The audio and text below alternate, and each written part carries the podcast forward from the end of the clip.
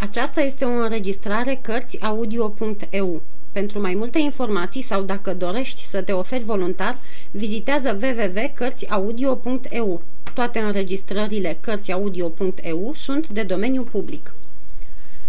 Capitolul 44. Despre folosul burlanelor de la sobe. Era clar că, fără să-și fi dat seama, ci îndemnați doar de firea lor cavalerească și năzdrăvană, cei trei frați ai noștri fuseseră de folos cuiva care se bucura de înalta ocrotire a cardinalului. Dar cine era acel cineva? E întrebare ce și-o puseseră înainte de toate muschetarii. Văzând însă că niciunul din răspunsurile ticluite de mintea lor isteață nu era mulțumitor, Portos chemă pe Hangiu și ceru niște zaruri. Portos și Aramis se așezară la o masă și începură jocul. Atos se plimba adâncit în gânduri. Tot gândind și umblând de colo-colo, trecea și se întorcea mereu prin fața burlanului sobei, care era frânt de la jumătate. Celălalt capăt al burlanului pătrundea în camera de deasupra lor. Și de câte ori trecea și se întorcea, Atos auzea parcă un zumzet de cuvinte care îl făcu în cele din urmă să-și ciulească urechea. Se apropie și desluși câteva cuvinte cărora îi se păru că li se cuvenea o deosebită luare aminte. Făcusem prietenilor să tacă, iar el rămase aplecat cu urechea ațintită în dreptul deschizăturii de jos a burlanului. Ascultați, milady, spunea cardinalul, e o problemă de seamă. Luați loc și să stăm de vorbă. Milady, murmură Atos.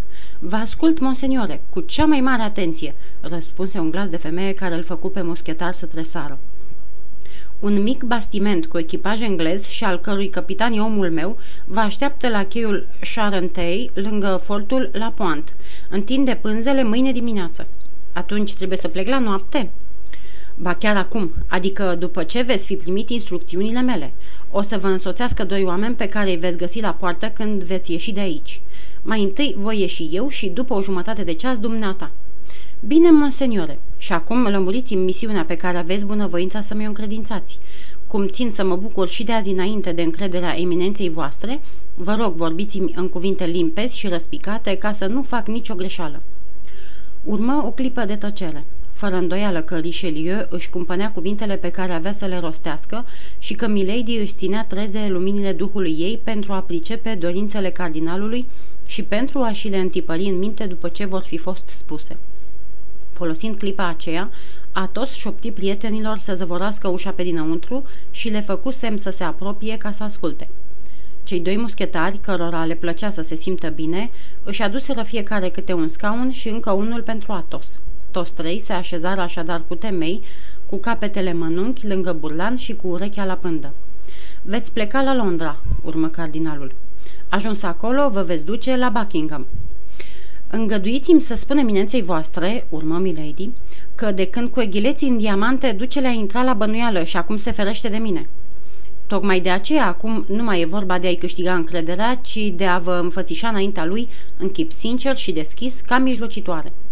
Sincer și deschis? repetă Milady cu un tremur nespus de viclean în glas.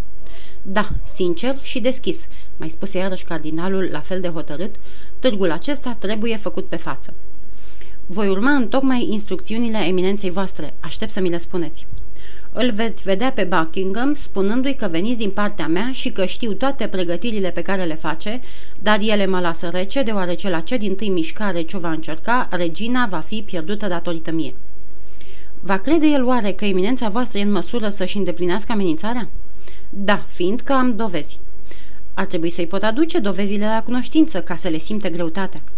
Fără îndoială, îi veți spune că voi publica raportul lui Bois-Robert și al marchizului de Botliu asupra întrevederii pe care ducele a avut-o cu regina la soția conetabilului în seara când soția conetabilului a dat un bal mascat.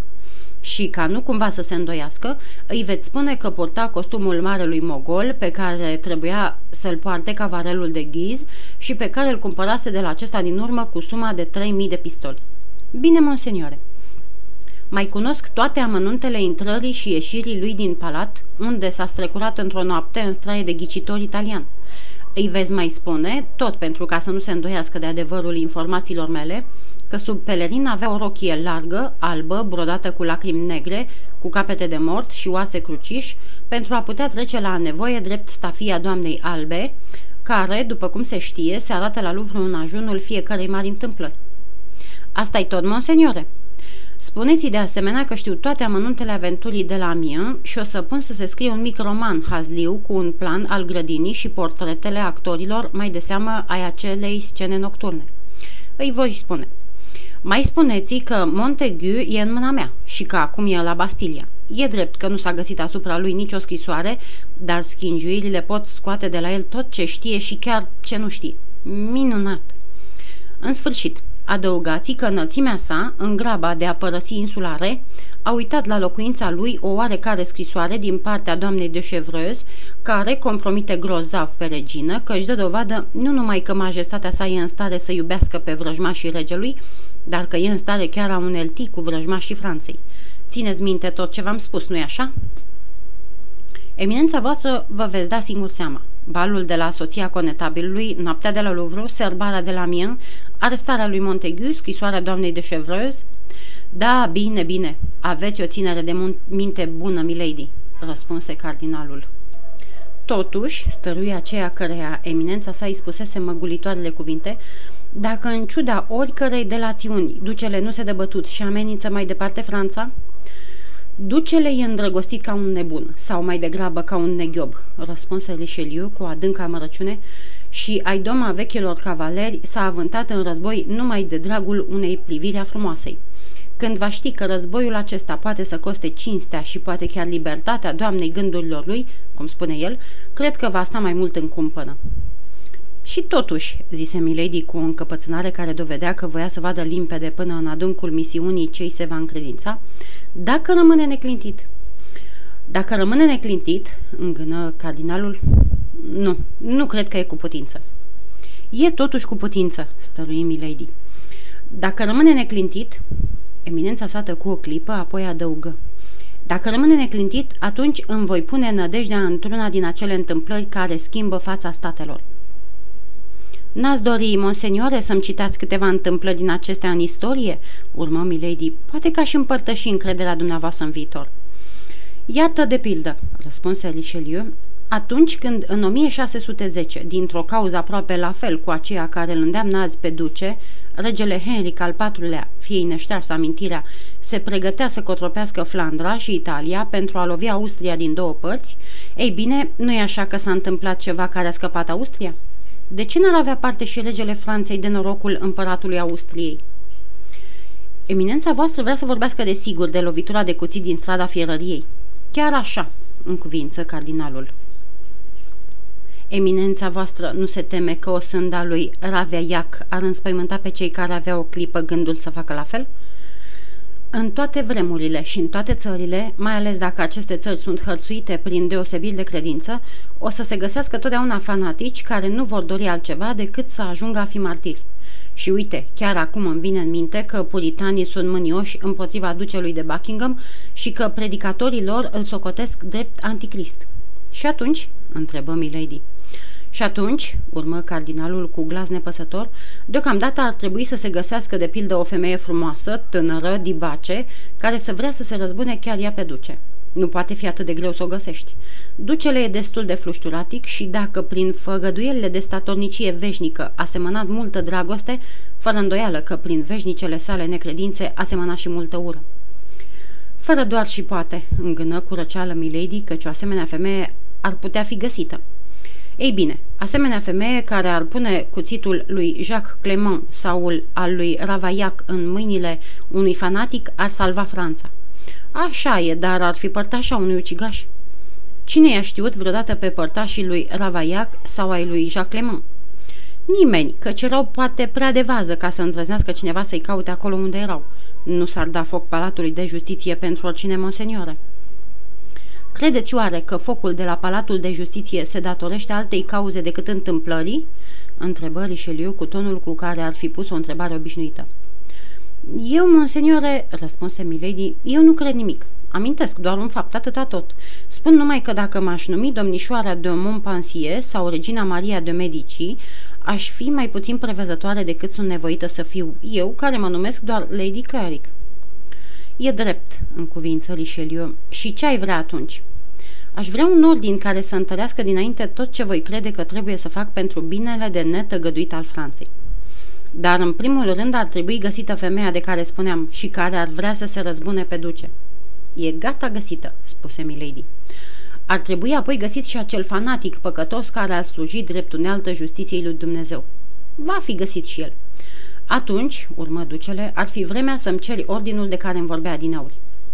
Eminența voastră are dreptate, răspunse Milady, și firește că am greșit când am văzut în misiunea cu care mă cinstește altceva decât ceea ce trebuie, adică să-i vestesc înălțimii sale din partea eminenței voastre că cunoașteți diferitele înfățișări sub care a izbutit să se apropie de regină la serbarea dată de soția conetabilului, că aveți dovezile întrevederii pe care regina a îngăduit-o la Louvre unui cititor în stele italian, care nu era altcineva decât ducele de Buckingham, că ați pus să se scrie un mic roman plin de duh despre aventura de la Mien, cu planul grădinii unde s-a petrecut aventura și cu portretele actorilor care au luat parte, că Montagu e la Bastilia și că schingiurile pot scoate la iveală lucruri de care își aduce aminte și chiar altele pe care le-ar fi uitat.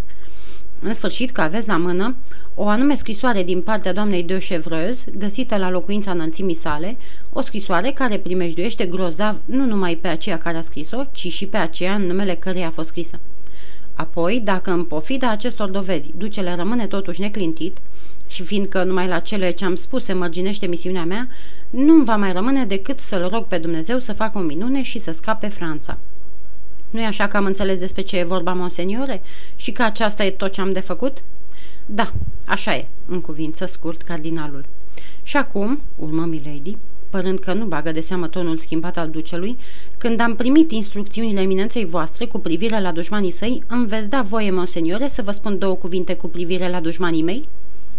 Cum? Ai și dumneata dușmani?" întrebă Richelieu. Da, monseniore, dușmani împotriva cărora am datorat tot sprijinul, căci mi-am făcut slujind pe eminența voastră. Mai întâi o mică iscoadă. Una e Bonacieux. E în închisoare din Mont. Adică era acolo, desluși Milady. Regina a căpătat însă un ordin al regelui, pe temeiul căruia au dus-o într-o mănăstire. Într-o mănăstire? Făcu ducele. Da, într-o mănăstire. Și în care? Nu știu, își țin bine taina. Lasă că aflu eu. Și eminența voastră îmi va spune în ce mănăstire e femeia asta? Nu văd ce m-ar împiedica, răspunse cardinalul. Bine, acum mai am un alt dușman, care e mult mai de temut pentru mine decât acea prăpădită de Bonacieux. Adică cine? Iubitul ei. Cum îl cheamă? O, eminența voastră îl cunoaște foarte bine, urmă Milady. E piaza noastră rea a amândurora. E cel care, într-o încăierare cu ostașii eminenței voastre, a plecat cumpăna izbânzii de partea muschetarilor regali. El e cel care a dat trei lovituri de spadă lui De Ward, trimisul domniei voastre, și care a zădărnicit problema cu diamantele. În sfârșit, e cel care, știind că eu am răpit-o pe doamna Bonacieux, mi-a jurat pieirea. Da, da, făcu cardinalul, știu de cine vreți să-mi vorbiți. Vreau să vorbesc de nemernicul acela de D'Artagnan. E plin de îndrăzneală, recunoscu cardinalul. Tocmai fiindcă e plin de îndrăzneală, e și mai de temut. Ar trebui, sfătui ducele, să avem o dovadă din căldășia lui cu Buckingham. O dovadă? izbucni Milady. Pot avea zece, nu una. Atunci e lucrul cel mai ușor din lume. Aduceți-mi dovada și îl trimit la Bastilia. Bine, monseniore, și pe urmă?